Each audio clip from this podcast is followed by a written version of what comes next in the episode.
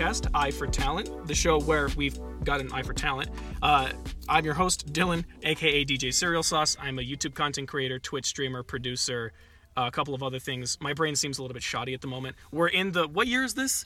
2001. We're in the 2001 Camry because the acoustics are better than my room. And joining me is the Ethyl Cat.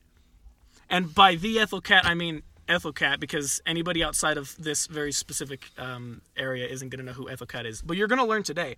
Uh, he makes bedroom pop, or as he described it, as bedroom music, but that sounds uh, weird, but I still kept it in the edit. So, um, What do you? What, okay.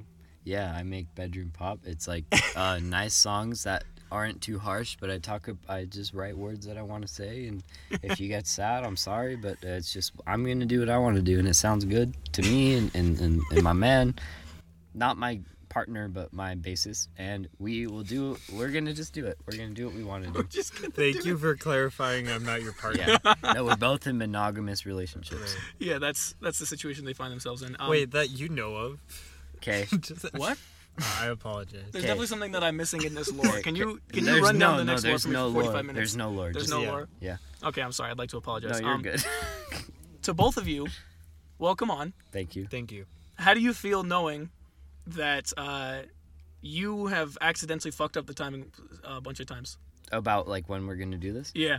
Um, if you know me, you know that I'm gonna say thing a thing, and I'm gonna it's a lie, and you just you have to like let me repeat it ten times and change it over and over again.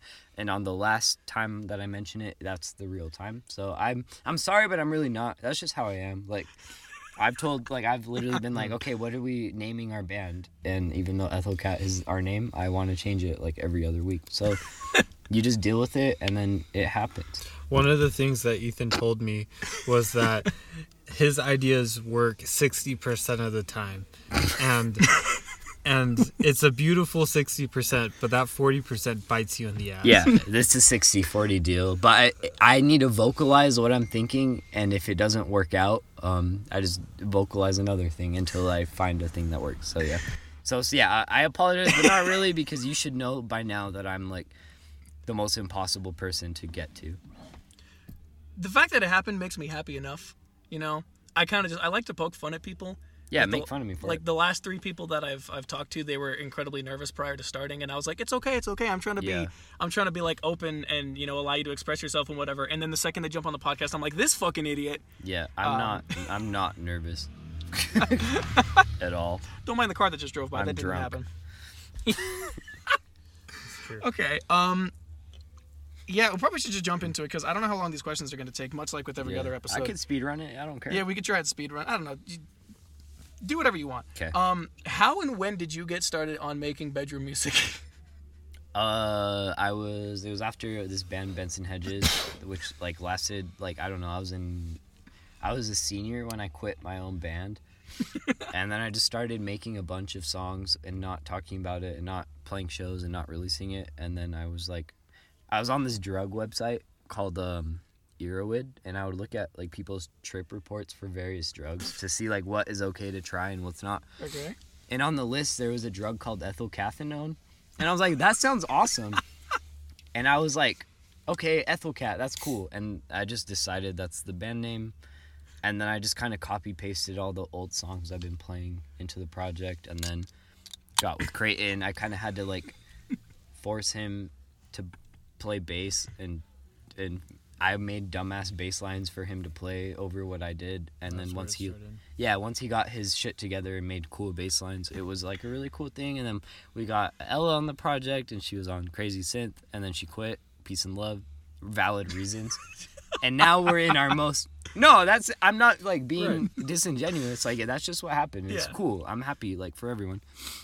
And now we're in this new form where we're like, okay, we have to get really good at, at MIDI instruments and backing tracks if we're gonna make it. And yeah, that's how I started with that genre. Right. Okay. So that's how you started with the genre. I guess I'm just curious then. uh, What drew you into like starting to like make music in the first place? Like, Yeah. What What happened? Okay, so my aunt uh, had an acoustic guitar, and we're all Mexican, and and she was playing flamenco. I don't know if you know that genre, but Yeah. it's just a bunch of on the guitar with your fingers, Yeah. and it sounds so pretty, Very pretty. and it's so intense. Like it's just so dope. and Yeah. she would always just be playing that shit, and I was like, okay, whatever that is. Because I used to take piano lessons with my oldest sister, but she would always get like A plus grade at recitals, and I would get like A minus. And I was like, okay, fuck this. Like, she's better than me. So then I was like, okay, if I can beat her at guitar, then she can't say shit. So I learned guitar out of spite, like to make my sister upset. Um, I was small. It's it's all good. I was a jealous little little man. Peace and love. But it also came from my aunt playing like pretty ass shit on the guitar. So. Yeah, fair enough. Honestly, you could have just kept it at uh, my aunt has an acoustic guitar and we're all Mexican. I would have been, I would have been like, you know, that's acceptable. Sure. Yeah. That's okay. That's fair enough. Uh, what about you, Creighton? What did you get forced into playing the bass, or was there? You got something- forced into every musical project I've ever had in some way. Uh, my start to music started when I was um, I started like uh, private lessons with the violin. When I was really young, I like saw the Tabernacle Choir one Oh time, I'm so and sorry. I I really like had the drive in me to learn violin. That fizzled out in junior high, but from second grade to junior high, I was taking private lessons every week. Um, my love of music kind of dwindled from like Dwindled. dwindled from there, but um, once Ethan and I became like really good friends, um, I felt compelled enough to buy a, like an acoustic guitar with the man. He helped me like get it. We bought an amp and an acoustic guitar that we still have the amp to this day. We used it literally today for practicing Yeah. after that, um, kind of fell off of the acoustic thing. Ethan and I, um, We had our divorce. right, we had we had stopped we weren't the best of friends like during high school, but then we had a rekindling We And relapsed. with like the Ethyl Cat stuff. I felt like music has been a, like a part of my life for a long time, and then it stopped, and I wanted to get back into it, and I felt like bass was like a good way to go. I remember getting a guitar first, and then I got a bass that was uh, like a, a Squier Bass Six, Six string. and that was like the first um, bass that Ethan and I started with. We played this house show on my birthday with the bass six. In my house, in my room, everyone was on my bed. Yeah, it, it, That's honestly, a couple times. And, Bedroom. and that's where Ethyl Cat I feel like began. Yeah. Um, that's when Ethan and I started, like, and and the very early days of Ethyl Cat was Ethan telling me what to play, and then like I would like really try my best to like learn it, cause like, uh, this whole time that like. I have been partying. He has been studying the guitar. I study the blade. right. Yeah. Um, so like the early days of Ethyl Cat was Ethan trying to help me. Um, which he did a great job. Like I feel like Ethan's vision of composing songs, especially with bass, is smart and like he knows like what to do. Um, so like even so prayer beads, I feel like he wrote that bass line for me. Uh, later down the road, um, I really wanted to like prove myself and get better on my own. Started got taking bass lessons. um, start uh, like joined another band, another jazz-ish band, and that leads us to where we are today. I feel like I'm proficient enough in bass lines that when Ethan gives me his ideas, I can write on top of that, and that's kind of like the workflow that we've been in for most of Ethyl Cat. Like he gives me something on like a recording, I loop it a bunch of times, write a bass line, and then like Ethan ha- sometimes has critiques, very rarely, but like his critiques are very valid, and then we just refine it from there and then get to a place that we're happy with. Yeah, Ethylcat is like as if Creighton lived in like another country, even though he's like 15 minutes away from me. Because I just send anything, whatever, and I'm like, do something, do something. And yeah, uh, for real, most of the time his bass lines are just cracked, and I'm just like, I have nothing to say. Just play that at next practice because it's very good.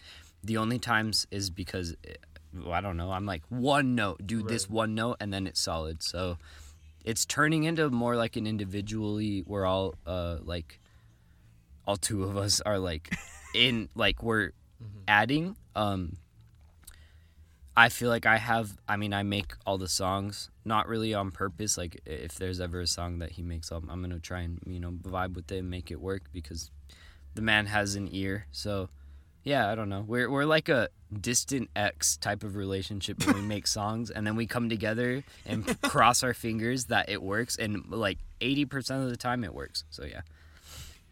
That's pretty fucking impressive. That's that you have better collaboration skills than like all of my friends who are like a part of the brand that I already run. Fair. But I think a part of that comes from the fact that again, you guys live 15 minutes away. and we're like best friends. Yeah, exactly. So he knows kind of where I'm going and I know where he's going. Well, I think Ethan kind of groomed me. I did groom him. I don't know if you can say So- that. No, That's- not in a sexual way. I groomed him. So You've when, been taking care of his hair since. when I was very young, I remember distinctly. Uh, we were on a scout camp. Man listened to my playlist, and it was cringe as fuck. And he, from there, like he made fun of me, but kinda, but, Sorry. but kind of like took me under his wing and like started showing me like He's like, be better. actual like music that like I connected with. I was also 15, so like you you really can't like I don't like judge think you. think that like the, Yeah. like what Ethan is saying is very profound. And it's not. I was listening to pop punk. but So when you're 15, you know, like that shit is crack. And Ethan introduced me uh, into like a lot of the bands that like I fuck with, and like to a certain point, I think Ethan and I's music taste is really similar because like we it's the same. we, we fuck with the same shit. yeah. So like when I'm writing a bass line, it makes sense to Ethan because we kind of have like the same background type shit. Yeah. Yeah, no, that all makes sense. What's the next one? I can't read. Um, okay. What what is I this can be an individual question or a group question, it doesn't really matter. What is your favorite song that you've created, whether it's released or not, or whether it's even finished? We need to split it up because I know we have different answers. Okay. Um, yeah, you go. off. My favorite song I ever made is not released. I don't have a name and I only have a chorus for it. Um, but it's so fucking cracked. Like, uh, I like, um, like busy guitar. I like when there's a lot of things going on and you can still sing over it. And I made a new song. I don't have a name for it, and this is kind of lame for this podcast because I could say like, oh, this song, but it's not out yet. But it's gonna be like the, my favorite song probably for a while. What about you? Small Tonight was dope. You like Small Tonight? Like Cool. It's a um, newer one. We play that tonight. I feel like Ethan's there's different era of Ethan, but the era that we're in now, he's I feel like he's really refined the pop element of bedroom. Making things simple but also like staying true to like the, the like lyrics being at the forefront and um like the like build and then the release. So and i feel like with small tonight like it's just like a perfect representation of like what ethylcat is. I know that we've gone through a bunch of different phases but like especially that song and i love you dcp Yeah, dcb you said it right. man. um like it, it makes me like not even want to try to write songs because like Don't say that, dog. the shit please, that like please write You're songs. putting a lot of the- pressure the on Ethan. shit that Ethan pumps out just like and then he just sends me on like a whim for a voice memo. He's like, "Yeah, I just wrote this." It's like, "Fuck, I could never like." But I do feel like me like adding a bass line and kind of like us like coming together to make the song as best as we can is Well, it's because it- you're like the fun. the yin of the yang. I can make a song, but it sounds really lame when it's just me in my room with an unplugged guitar. Like I need beef to it. So, Mm-hmm. Yeah, the song to you might be like a slammer, but to me, I'm like, okay, this is good, but it needs this shit. And Small Mm-hmm. Tonight is dope, and the lyrics are like like a biography, which I Mm-hmm. rarely do. I usually just lie on my songs. Like add add no seriously, you add like one truth and then you bend it and then you make a narrative out of it and then it's over. That's a song. But this and one and then somebody like comes up to you after the concert and is crying, asking if you wrote all the lyrics. well, and I did. I'm Yeah, not like cha- I'm not like uh biting lyrics, but on this one I literally was uh delusional and I ended up uh by like Cottonwood, like the mine. And I was driving and I was just like, "Oh my god, like where the fuck am I?" And it was just a whole thing and I got home safe. It's all good. But and then I I got over that and then I was just playing guitar and then I was just like I sang that there's this shit on that song, and then I was like, wow, this is actually pretty dope. So, yeah, I think the beauty of Ethyl Cat, at least for me, is like I Ethan and I are best friends. I feel like Ethan tells me a lot. You can timestamp Right. timestamp where what when I make a song, you can mm-hmm. timestamp exactly what I'm talking about. Like because you heard of it or you know it or you were there yeah with prayer beads with small tonight, yeah there's like a common theme, not a common theme, but like I understand where he was when he wrote the song. yeah and like it makes it that much more like special to me because like I understand that like he's like it's almost like a therapy for him writing the songs. And like the way that it comes out is like really beautiful. And Thank you. um I'm not just saying that cuz like I'm in the band but like I uh, you're very talented in in expressing your feelings and like how you're feeling it in a song that a lot of people can also relate to yeah. in the same yeah it's motherfuckers will just walk up to me and I'm just like damn this song was literally just for me I mean if you got some out of it dope but, um it's really nice because I could just dump whatever happened into the song and forget about it afterwards, and then it just doesn't affect me. But I guess people really um, like relate to it, and that's cool. Yeah. That's like my not my primary goal, but it's awesome when it happens. But yeah, anyway, so yeah, um, the song that I have not came out with, and then Creighton likes the one we played today. Yeah, fair enough. Okay. Um, is is Small Tonight anywhere a- at all Nope. that anybody can find? No. Nope, Okay. Nope. Well, okay. So, well if you were at the house show yeah Yeah, yeah, if you were at the house show, but also like, like uh, based on the demographics of people who listen to these podcasts, I don't think they were. No, and I don't think I don't think they would But if you are- particularly enjoy that kind of music, but respect. yeah, but if you were, then you you'll know exactly what happened. and Yeah. It'll be dope as fuck. So Yeah. All right, fair enough. Um, okay. Are there any trends within the bedroom music scene? Do the do trends exist within the bedroom music scene? Yes, they do, and I can talk about that. Do I you won't. well do do have any of them ever influenced anything that you've done? It's done the opposite. It's really fucking annoying. Like, t- no, I'm serious, and I'm not gonna enough. get into it because I want to have like a concise uh, uh talk with you, and I don't Yeah. want to fucking dr- drag on about how jaded and cynical I am about this bullshit. But Yeah. TikTok is bedroom music is like made for TikTok. Like all this shit that that I got into was like and I wasn't even aware when it came out. It was all on MySpace and I found it like 5 years later on whatever. Um but bedroom is made for like uh fucking 15 second clips of like sad emo fucking TikTokers and I hate it because now every song that I've loved for so long is on TikTok for 15 seconds and no one it's just I don't know. That sounds really cringe like oh my god, like I liked it before whatever, but Well, it's just if, if a, a song it just gets overused. yeah, TikTok ruined an entire genre and they're all cool with it. They can just keep living and, and using their their little clips. Um and that's my whole genre, so uh, I'm kind of upset at that, but it's a blessing in a way. Like if I make a song that pops off like that, that's all good. I'm not on TikTok. I'm not making a. I think band TikToks are like extremely cringy and like they're just content farms, and it's sad for those bands that they have to do that.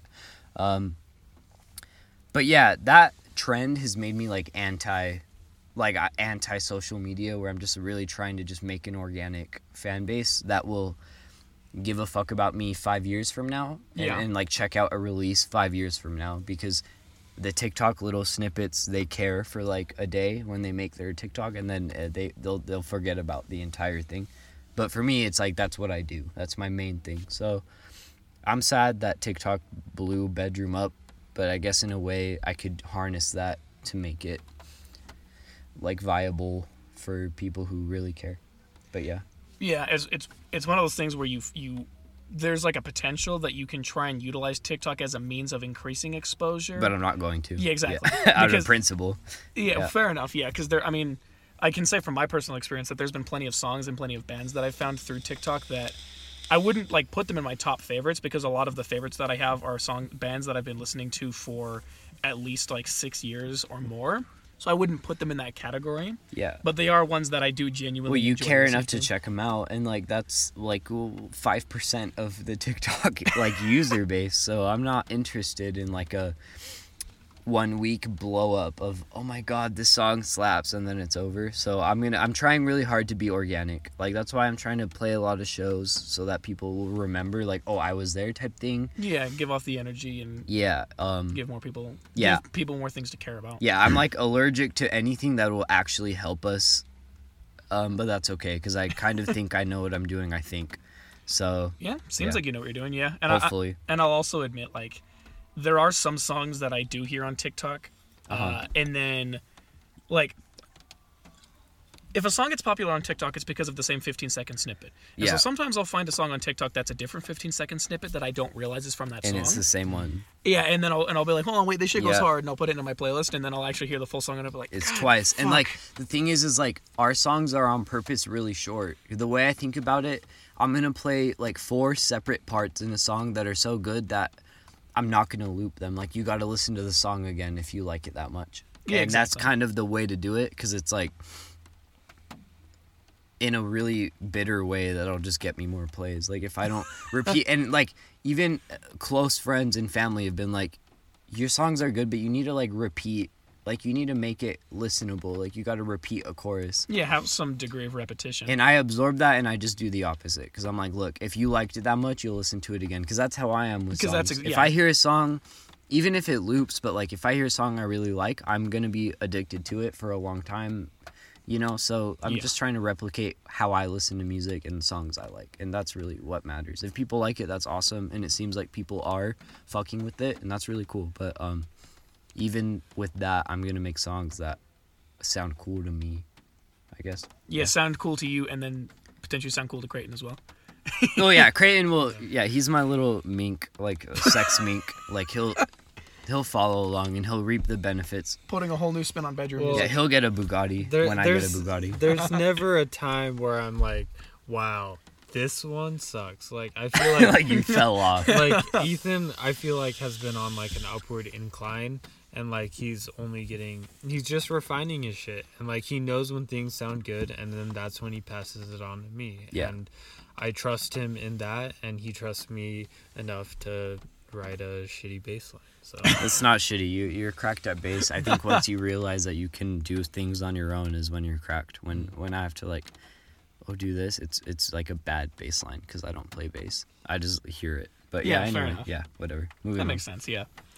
Um, this question is for both of you. Um, I think it's funny seeing how much money people spend on things that Mm-hmm. um, might be considered excessive. So, somebody who doesn't make bedroom music, or somebody who doesn't even play an instrument or do anything that you guys do, if you told them, "Hey, I spent, you know, a bunch of money on this specific item," they would probably look at you and they would say that's excessive. What What is that item? Uh, the guitar I used today, and I don't even use that guitar. Most of the time, I use a guitar that was like, it was two guitars that were a hundred dollars each, and I just took the neck of one and put it on the other. okay.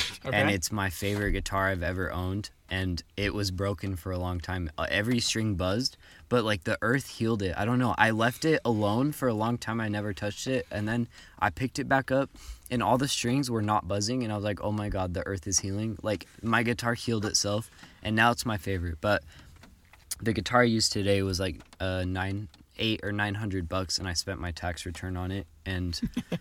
Creighton fucked it up. He's like, "Yo, I can set it up for you." Like he tuned it and all this shit, and one of the screws is like at a 90 degree angle, and they should all be 100% straight. And he fucked it up, but um, that guitar came back swinging. I don't know. I had an arrow where I just really liked it. It's small. It's like a student size. It's less. It's three quarter size of a normal guitar. And I love it because it's like a baby guitar, and I can play difficult things on it because it's small and it's a really good guitar. So Yeah, yeah, okay. that's my biggest purchase. I'm sure you have a big one too. Um, like obviously, like my bass costs probably as much as your um guitar, and like pedals are expensive. But Yeah. I feel like the one thing that like kind of sent me off the deep end is like pre Ethyl Cat. I was like, fuck it, I'm gonna start podcasting, and I started like, and I bought like everything that I would need to podcast, and then how that how that gear ended up was us recording Ethyl Cat stuff. Yeah. I probably like dropped like around a grand Yeah. in like mics and like recording stuff and then using my tax return on like a better Mac because the Mac that I had before was chugging. It had an i3. It was overheating and shit. Like Yeah. it would fucking crash on Logic, and it's like, so it's probably that like initial investment, and I think if you were to look at it without like looking into passions, it was a horrible like purchase decision because I put it all on a credit card and it was during COVID, so I was like, fuck it, I don't give a fuck. I capitalized on it though. I Um, knew what you were doing. I knew how I could right. uh, abuse it. We did a podcast for a little bit, didn't really go off, but like that gear is like the same gear that like I use to this day with recording like current Ethylcat stuff. So I feel like it's paid for itself, but then at the same time it's like really dude you're putting like $1200 on a credit card On just to say fuck it like, like you want to start a podcast like you think you're that interesting Yeah. but at the No same shade to you. At, at the at the same time, like I really do think that like that gear has served me well, and it's shit that like Ethan and I still use to this day, and um, even though it seems like a bit excessive, I'm happy with the purchase, and it's probably one of my most egregious like weird purchases. Fair enough. Yeah. I mean, there's you guys. I don't. I can't imagine you've seen the other episodes, but like, uh, I have, like, the the guitar. I totally get the amount of money that you're spending on mm-hmm. it. Yeah. Even with because in your twelve hundred dollar case, it's also like you're. It, it's not twelve hundred for one thing. It's mm-hmm. twelve for a whole setup. Yeah. So it is more easy to believe and understand as to why that would be the case. I have a motherfucker who spent six hundred and fifty dollars on a chef's knife. Yeah, that's cringe. But I don't make food, so I respect it. I guess. Yeah, I, I, I again, it, it's like at some point, but that's exactly the point. You look in on that and you're like, that just seems excessive. Yeah. Because when he told me, I was like, that just seems excessive. Yeah. So, but no, I mean, I, ironically, I think you guys have the most reasonable reasons to have spent an, a quote unquote excessive amount on Yeah. the gear that you have so far. Granted, it's it's comparing you to three other people, of which mm-hmm. two of them are online content creators. Yeah. No, So- I, I, I was like, when he bought that shit, in a way, I was like, this is really cool because like the podcasting will die out, and then I have legit gear to record on, and that's kind of mean, but I have like a vision, and I'm not gonna. I mean, if I don't. I didn't spend a dollar on that shit, and now we just use it all the time, so it paid off. Like, uh, my fiance was like, I want to make beats. And I was like, okay. So for Christmas, I bought her a MIDI keyboard and I bought her an interface and a microphone, everything she needs. And then she didn't really do anything with it. So now I have that gear. And it's just like, yeah, you, you like hoard gear and it works. I have like two, like, four track recorders that you don't even need an interface. It is the interface and it has microphones on it and I just like gear. I like um, recording on random shit and like triple tracking it, and it's really cool. So it's all worth it, honestly. You learn. oh yeah, absolutely, yeah. So those th- that's the most respectable that I can Yeah. I can attribute to that right now. Yeah. Um, what is what does collaborating with other people look like? If that's even like, I guess I don't necessarily mean collaboration in the way of like what happens today, where it's like there's you and then there's two other bands. Yeah. Like collaboration on I guess like a smaller level, kind of akin to what's going on here. Yeah. Like what does that look like for you? Does I- that happen? for me it does happen um for me whenever ashley is really down i like beg her to sing on some shit. I've i'm for me collaboration especially with bedroom there's a lot of bedroom albums where there's just this random singer who's like on only one song of the whole album. And it's so unique and special and then you never hear their voice again on the rest of their projects. And Yeah. that's kind of funny to me because bedroom is about like just asking someone who has some skill some like usable skill and just being like hey can you do something on this? And then they do and it's awesome and then it's over that's kind of what bedroom like i don't know like that's what being like i don't know me and creighton like i don't know i'm like a uh not a solo artist but at the end of the day, no matter what, I'm gonna keep making songs and releasing them. And when I have people who collaborate or don't, like what people who stick around or don't, or people who hop on for something, that's awesome. And I'm able to just uh, collaborate with them and then drop it if they don't want to. Like it's just, uh, yeah, collaboration is cool.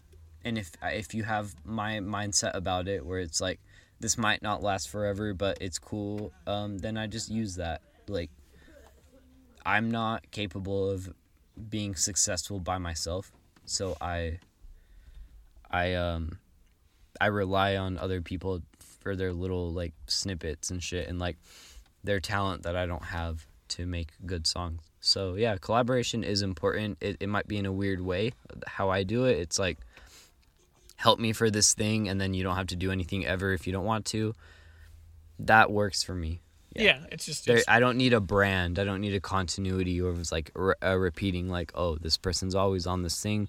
Not a big deal. I'm just gonna keep doing it. yeah, exactly that makes sense. It's it's I mean it, it's kind of the same as collaboration in other fronts, but just on like a smaller scale. Which Yeah. is, you know, kind of to be expected Yeah. within the genre. Not even not even just because of like the amount of exposure or the amount of traction that you have, but just because Yeah. of the style of what. No, yeah, it's like if you sing good, I want you on my song because I don't sing good. I can sing, but it's not real singing. It's just whatever. But if I have a good singer, then it makes my voice sound better. So I need you to sing good for me for this song, and then we move on. You know, if you play an instrument good, do it. Um, it helps my song, and then we we move on. That's really how I feel about it. Yeah, I feel like the workflow of Ethyl Cat um, pre Ella liv- uh, leaving was Ethan voice re- like memo records a song. he uh, there was one time uh, like what I'm thinking of is like the Pale Horse recording. Uh, Ethan like FaceTimed Ella and I was like, here's the chords. Here here's the chords and here's like um like a recording of the song that you can practice to. And then basically what Ella and I did was sit down using that recording. I wrote a bass part, Ella wrote her piano part, and then like that's how like the song became a song, you know? And I feel like that workflow still remains true to this day.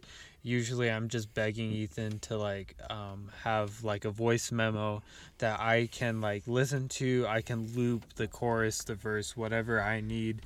I can fully flesh out a part. And then when he comes over for us to like rehearse, it's like not like a oh like now I need to like figure out and be creative on the spot. It's more like oh I already thought of this. I think I can go this way with the bass line and most of the time it works out great because we're I put in the time to like develop a bass line and then we can get into the nitty gritty of like what what is like needed to serve the song and what I can do better to serve the song or what Ethan can take out or what I can put in and then it's just like a creative process at that point. Yeah, it really works, and Pale Horse is like the best example because I made that in Mexico on like a fucking twenty dollar guitar, and and I just like made the riff, and then I came home and I was like, okay, this actually is good. Here it is, yeah. And I Facetime them, and it's like the one of the best songs we've ever done, and we didn't even work, we weren't even in person when we all came together and made it. So yeah, that's I like that style. It's like I I'll make the the beef, but I need like the fat. I need like the seasoning. I need like on my own, I'm just like a lean beef patty, if you will. Like mm-hmm. no, He's a burger without the condiments. yeah, no seasoning. I have the the meat, but I need No these sauce. little. Uh, You need the like, sauce. Yeah, I need the sauce. Yeah, Fair but enough. yeah, that's that's that question. Yeah. yeah. So I guess it sounds like you guys just kind of are constantly doing micro collaborations in Con- that regard. constantly. You just you're, you're like, here's a core idea that I have. Yeah, and weekly, then- weekly. I'm just spamming him at like 5 a.m. when I get off work and I'm playing guitar. I'm just like, okay, this is definitely a thing I want to do, and uh, yeah, all the time uh, he comes through with something. That shit goes hard. I like that. I have a I have a friend who I kind of try and do the same thing with, but it's Mm-hmm. on a different scale because it's not all live performance in the way that you guys do it. But either way, I, I I do love that style of like let me start with a thing, Yeah, and then let me give what I have to somebody else, even if it's just a rough concept, and then kind of go from there. yeah. So that's cool. Um, the way that I wrote this verbatim says, I'm dumb as hell when it comes to lyricism, so what inspires the lyrics that you write? What inspires you to, to, to only make sad music? That's funny because like, yeah, I mean the last song we played, I don't know if you recall, but it's like a I don't use a pick. It's not loud. It's quiet. It's a happy. I was like, my girlfriend is so sick and tired of me writing um like miserable shit. I'm gonna try and write a good thing. And I tried my hardest and I couldn't, so I had a middle ground with like happy shit and not happy shit. But um lyrics are so individual to everyone who makes songs with lyrics. For me it's like I'll hear someone say something or I'll hear something in a song and I'll just it'll be in my head like forever and then I just expand on that. It also is like I like to verbatim write about something that happened to me or something I'm dealing with or something whatever that I saw Yeah. and then add a bunch of little lies to it. and that sounds whatever disingenuous, but it's so not. It's like it's also not to call it disingenuous is different because it's Yeah. not like because it's not like you ever advertised your music as being something that is just Yeah. telling your life story yeah. detail by detail. It's just Yeah. like here's a general concept that I'm trying to provide to people. Yeah, and I'm really not interested in like verbatim talking about shit. That sounds like ironic because a lot of my songs are like a, a specific place in time that the words put you in that whatever. But I have a song about sleeping outside like a women's center in Salt Lake, and um, that came from after a show I played. Uh, my fiance's car got hit by a drunk or high ass driver who was coming out of the women's center right across the street and I did I chose to like not talk about the car accident and they were trying to leave the car accident. It was crazy. We are all there and it was all insane. Creighton was there. But in my head the whole time I was just like thinking about oh sleeping in the women's center nothing's gonna make you better wear your habits like a sweater like you just add things to it and i was like in my head it's like okay yeah the women's center shit is real Yeah. and I'm not even to talk about what happened. I'm just to add like, oh yeah, you're sleeping outside the women's center because they didn't let you in. You wear your habits like a sweater. Like I don't know, like you just add things. Like you you have a real thing and then you add to it. And then you just say shit so that it is like Makes sense to some degree. Yeah, like- rhythmic and rhymes and makes sense, but also don't go too hard on just trying to rhyme because then you'll lose your plot. Like you lost the plot if you're just trying to rhyme. yeah. you take context and add it. Um, I take I bite a lot of shit, not really from songs sometimes, but a lot of from just what I hear people say. Like I hear someone say something and it, I can't get it out of my head, and it might not even be the most interesting thing, but I just like what someone said and I write about it. Yeah. Um, so I start with yeah, I start with a a core thing that happened to me. Sometimes I'll go really in depth and just yeah, do a verbatim something that happened to me, but that's not too interesting because at the end of the day I want to write like an interesting song. Yeah. So I'll like I'll drop in little nuggets of uh, creative writing, but if you don't start with something that you really mean, then you're really not going to get anywhere. Like Yeah, you're not going to achieve the goal that you're Yeah, trying to set out. like with, if you're you have. if you're talking about something that you don't know what the fuck it is about, you're no one's gonna connect to it. And the proof I've gotten from that being true is like I always start with a nugget of something that happened and then yeah, it shows people are like, Did you make those lyrics? And that's awesome to me because before the music I think about the words and the music is like it's not an afterthought, like I try really hard, but the easiest is the words. Yeah, that makes sense. Yeah. Yeah. And I can also say it seems it seems like that part of it at least is easier for you Yeah. than I think you realize because your life is very fucking bizarre. Well, yeah, it's uh, it's weird. It has its ups and downs. Most of it is just things that I do to myself, like things that you know I'm just like, oh, I fucked up. Like it's not like I have this awful life. It most of the time I bring it upon myself, but it makes for good songs. So I mean, it works. It's a pretty unhealthy relationship, but you get it done. But that's yeah, that's that's where you end up getting. So Yeah, that- and then yeah, people like that stuff, so Yeah. it's all good. that makes sense. Um I guess this is kind of bouncing off the last question. Why do you think that it's when your life is at the worst that you decide that's when you make the best music? Like is that is that is that a part of it? It's just like if something bad's happening, I know that I can still make something good out of this because it people can relate to it about their life sucking or whatever. Well, yeah, I mean, you just you you answered your own question. Like it's like when I don't have therapy or can't pay for therapy, the best thing is to dump it all in a song, and then once the song is a real thing that people have heard or people are playing to, like Creighton on bass, like I don't have to think about it as like something that happened to me. Maybe that's not healthy, but to me it really works. Where it's just like, oh yeah, this mean, I happened. think if you if you feel better after the fact, I do. kind of It's like- decompress, then it's working. it's like if fine. if I can sing about this without getting emotional, um, then it's out of my body, out of my head, and I can just move on. You Yeah, know, I- if. I can't pay for therapy to talk about it, then you bet your ass I'm gonna make a song about it. Um, hard things, I don't know. Like, there's literally not one person who has like a breezy ass life where they just don't have to deal with anything, and and they process it in different ways. But for me, it's like might as well put it to like good use and make a good song out of it than like wallow in it. You yeah, know, exactly. Men will literally make Yeah, men- yeah, yeah, song yeah. before going to therapy. No, literally, like like I I just look out my window and I look at the freeway and I'm so fucking out of it. And then Ashley would be like, "Are you okay?" And I'm like, "I promise, I'm okay. I just had a moment. I was just." You're like, I was just thinking of this bang. I ass- always, yeah, I always like stare out into space, like when I'm around people, because I'm just, yeah, like how could I use what I'm thinking about for something? I have like an overactive, like mind where I'm always just like, how can I utilize my own trauma for art? I guess Yeah, that enough. sounds dumb, but uh, like yeah, it's honestly, like it's like all the best people do. Like they don't say it, but you know that that's the case. yeah, like I didn't. Yeah, I didn't pull this out of my ass. Like Yeah, this, exactly. you know, and you can tell. I guess. I hope. Like it's it's real shit, and I mean it. And, and yeah, yeah, that all makes sense. yeah, lyrics. Yeah, they're that, Yeah. that's everything.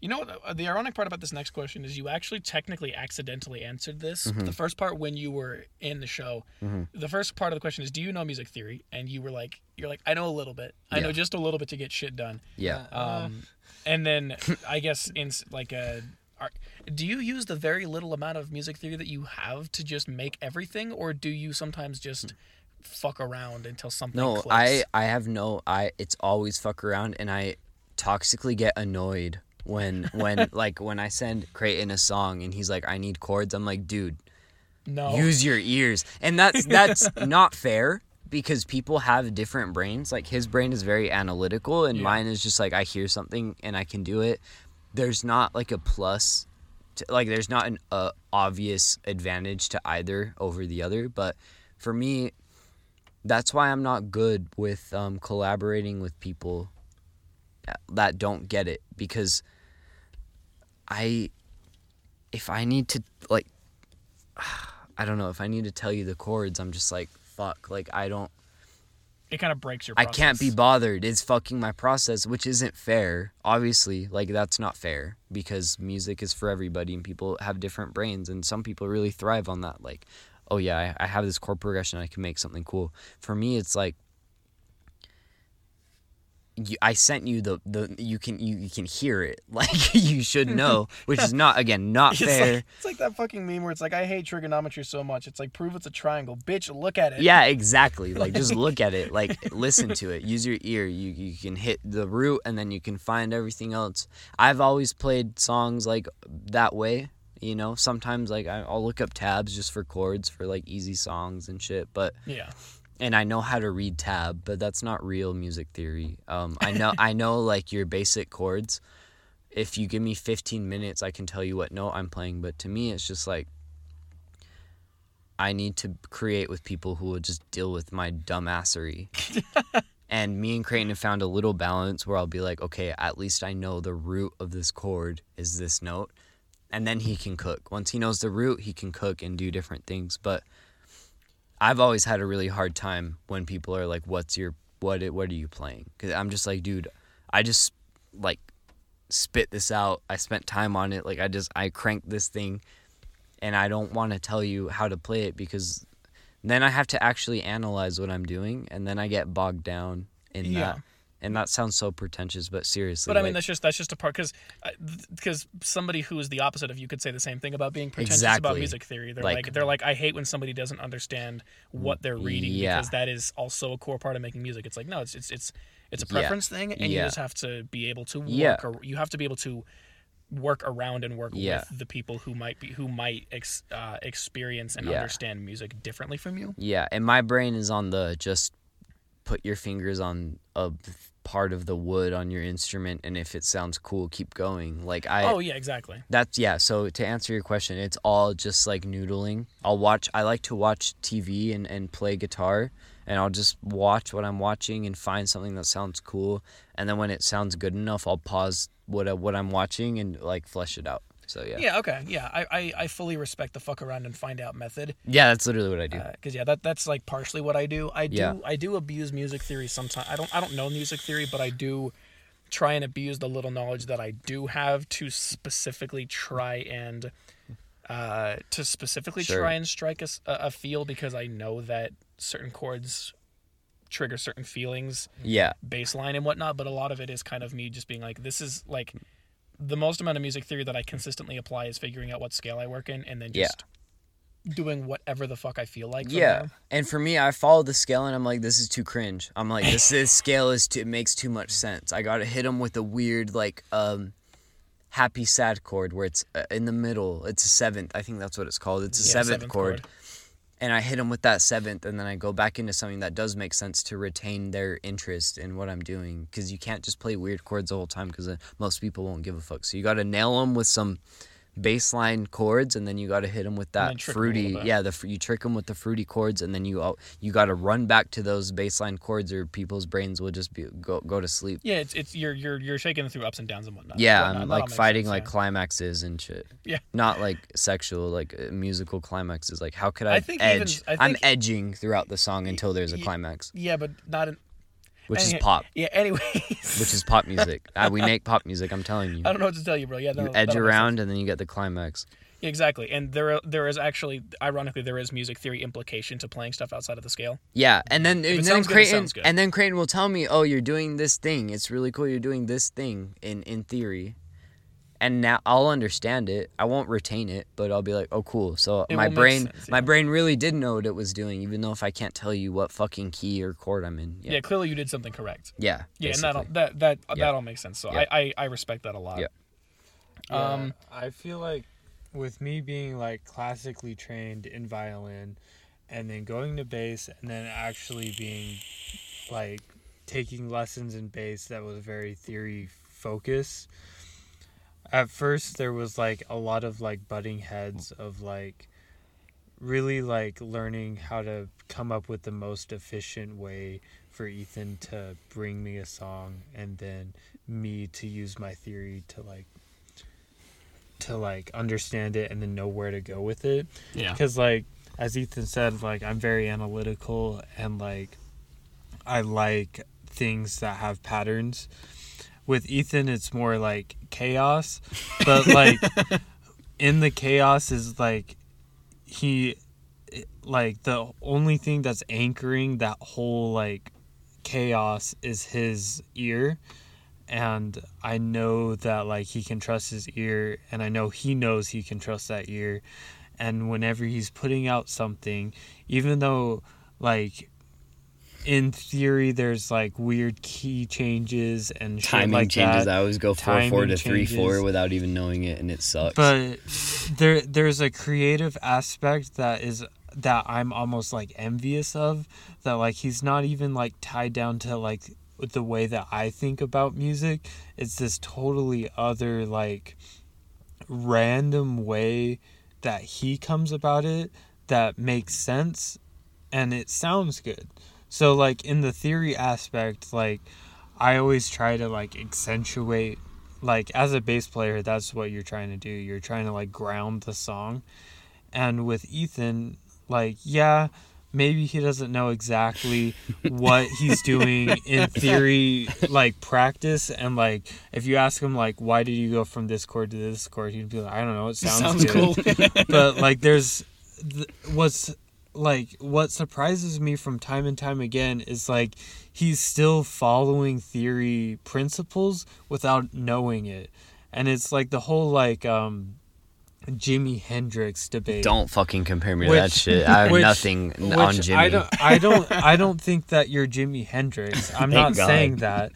But it's like you've done your time, you know it sounds good, and then when you give it to me, I kind of look at it in a different so angle like a package. Yeah. and um, I feel like having that like like Ethan's like he just plays the chords that sound good, and even though you might be jumping from like, and, and it puts me in an an uncomfortable spot, but I feel like like the product of like what we like refine our songs to is always like a mix of like Ethan knows what he's doing with theory because his ear can hear it.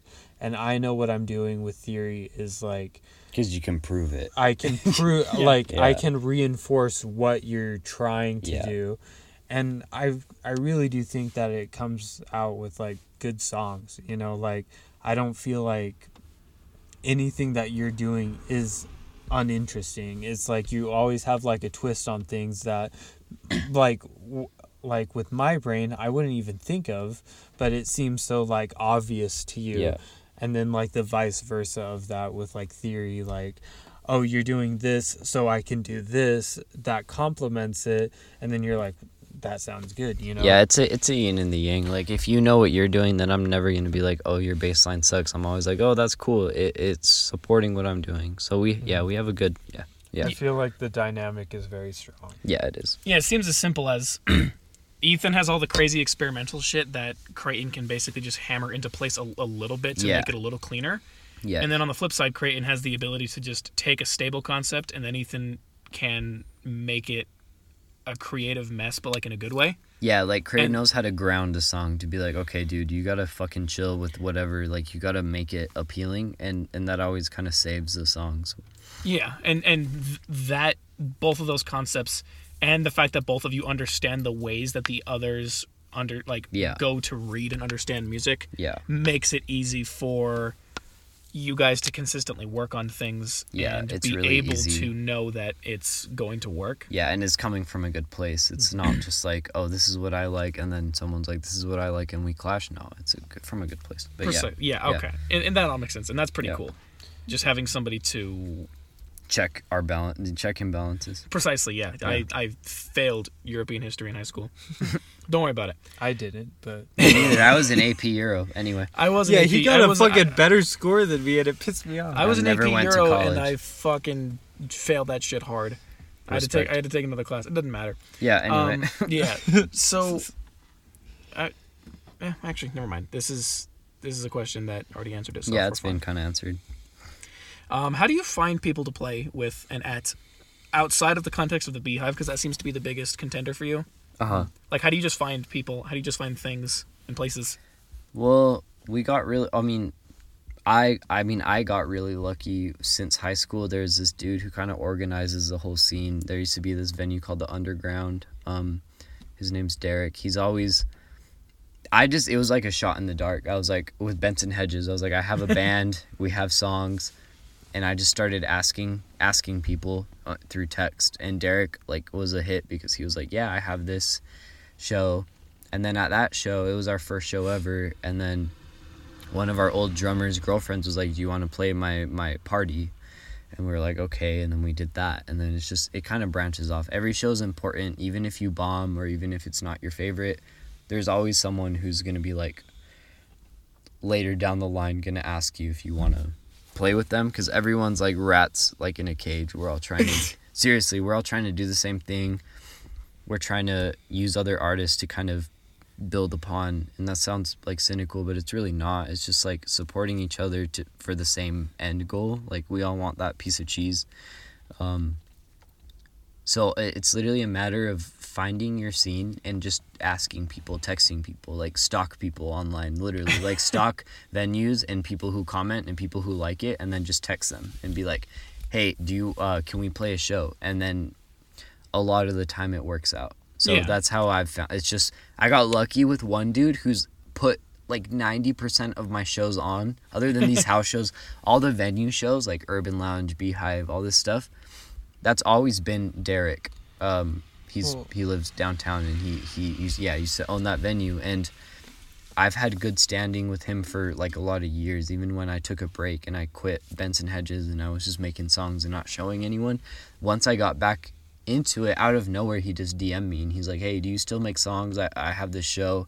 And i was just wondering if you ever wanted to play again. And that was like I got lucky for a second time in my whole trying to make this work thing Yeah, exactly. with Ethylcat. I was like, oh my god, dude, actually, I have a new band, and uh, I'm really we have all these songs, and he was into it, and now he'll ask us periodically, or one time the Beehive themselves asked us, and we actually got paid for it. Yeah. which is we bought that Shure SM57 right Mhm.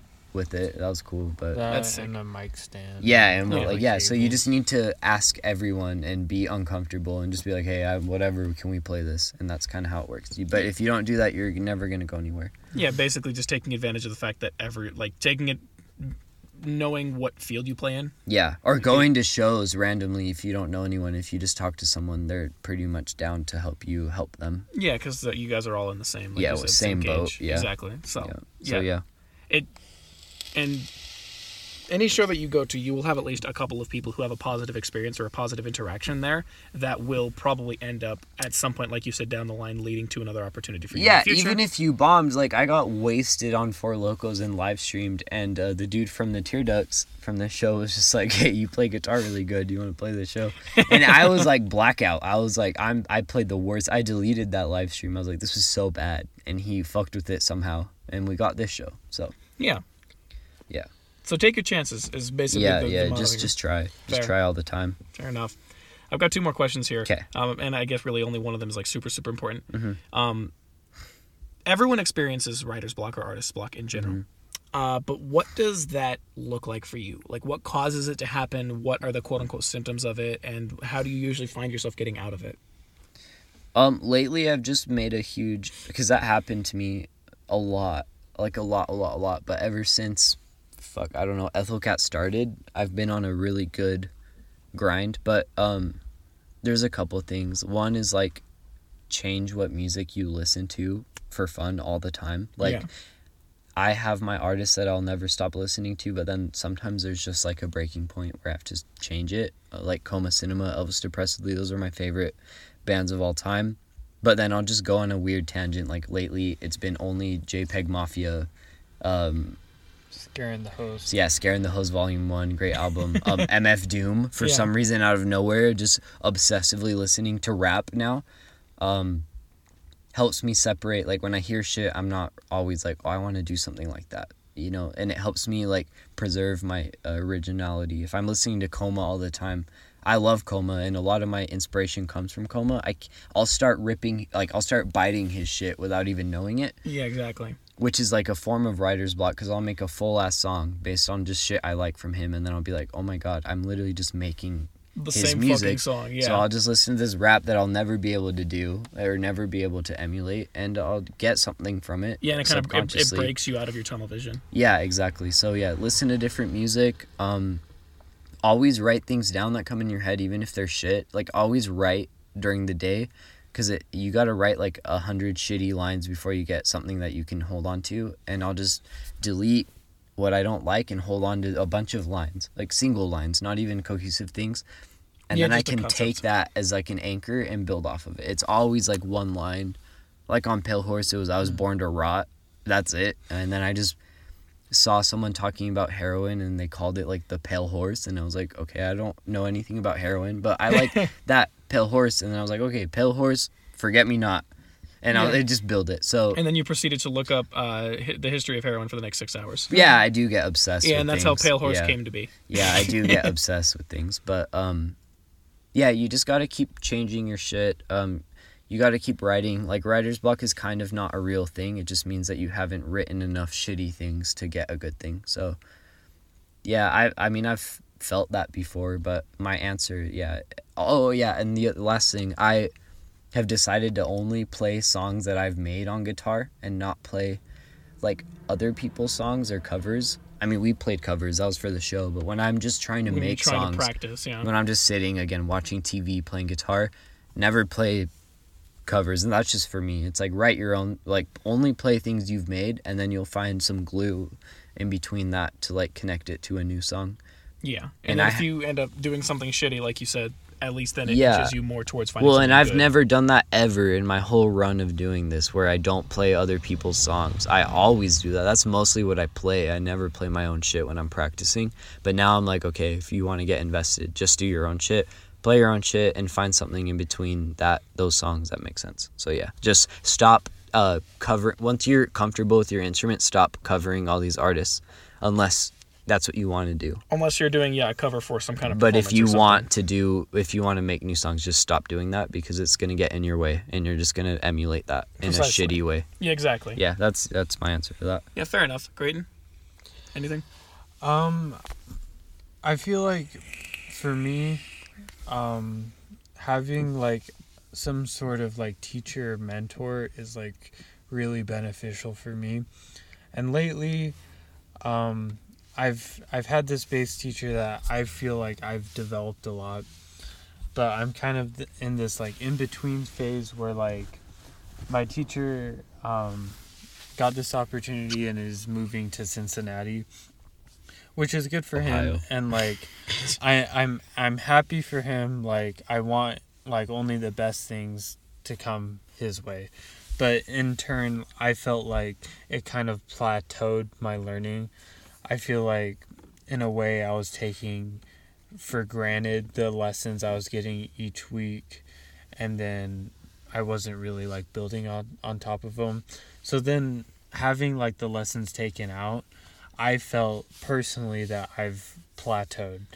And and I feel like that's like the first time I've really experienced writer block because it's like yeah, I know like the same shit and I know how to do like like uh patterns that are are recognizable to me but I feel like I'm not like really growing and it's just it's just taking that extra time to like yeah you're not feeling the best but like you need to like overcome that like right i feel like what ethan said earlier was like perfect it's like you're not putting enough time you're you're doing some other shit like you need to push yourself and make yourself kind of like uncomfortable to be able to grow Yeah. and that's kind of what I'm battling with now.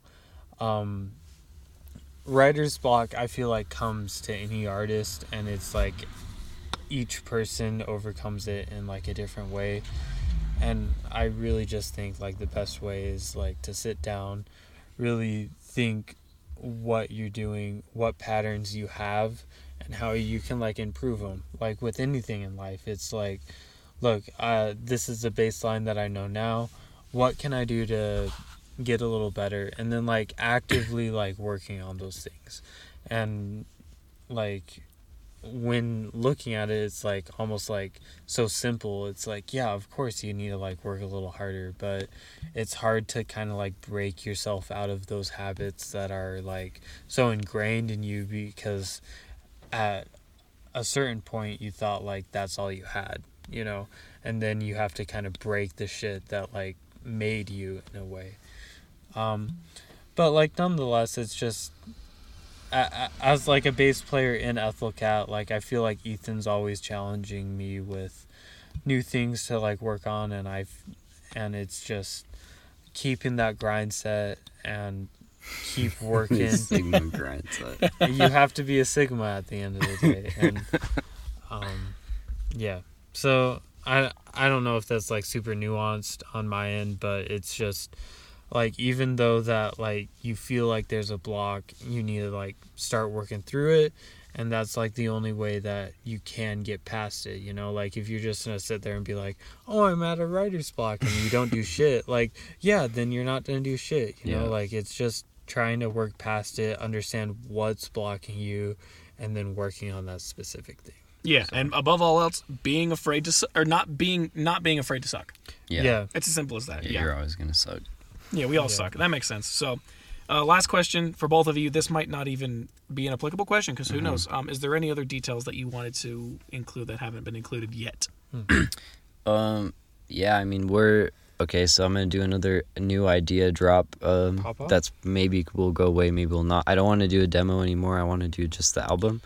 I have. I've been feeling that Yeah, for a while. 'cause we've fucking been in the same spot for a minute. Yeah, I, I don't want to do some dumbass demo no, no, just no, to yeah. like prove that we can do an album. Why don't we just We do have- the fucking album? Like, Yeah, we have like a lot of songs. I have a bunch that I haven't even showed you, and we'll just uh, crop and edit like what we like. And Yeah. This dude is wa- driving on a one wheel right now for real. Is it a missionary? Is Fuck it- Mormons. What are missionaries doing at 11 o'clock? Why did you wake up as soon as the New York missionary?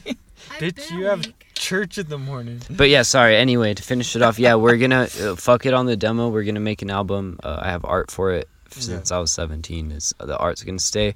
Uh, thanks for doing this. Sorry it took so fucking long. this is actually taking less time than other people have done. Okay, cool. Almost deliberately. Which is crazy because Yeah. I'm drunk and I usually talk a lot, but I Uh, try to be pr- uh, concise. yeah, be a professional. That's fair. Yeah. Um, do you guys have anything you have to plug? Because I can put the links in the description. Yeah, for yes, podcast, yes. but- Um, Ethylcat on Bandcamp, but probably don't listen to that because it's really shitty. Um, I would say Pale Horse on YouTube. Um, the recording, on YouTube. yeah, the recording is shit, but the video's cool. We made that ourselves. Um, and we have all our live sets on YouTube. Uh, this one from tonight will be up probably soon. oh, hell yeah. Uh, within a day. yeah and yeah just just listen and come to sh- mostly come to shows but we'll have an album to plug soon that you could actually listen to on spotify so yeah All right, cool. Well, that's a good plug. Yeah, uh, I'm gonna just kind of request that you send me the links for the necessary things after Yeah. the fact. Not right now. It's it'll take o'clock. like five weeks because you know me but i'll do it I'll oh, I'll go fucking find them myself. Yeah. No, It doesn't matter. Just it doesn't ask matter. me, Dylan. Yeah, ask Creighton. Actually, yeah, that's a good point. Yeah, I should have asked Creighton yeah. to help. this whole time you should have just scheduled it with him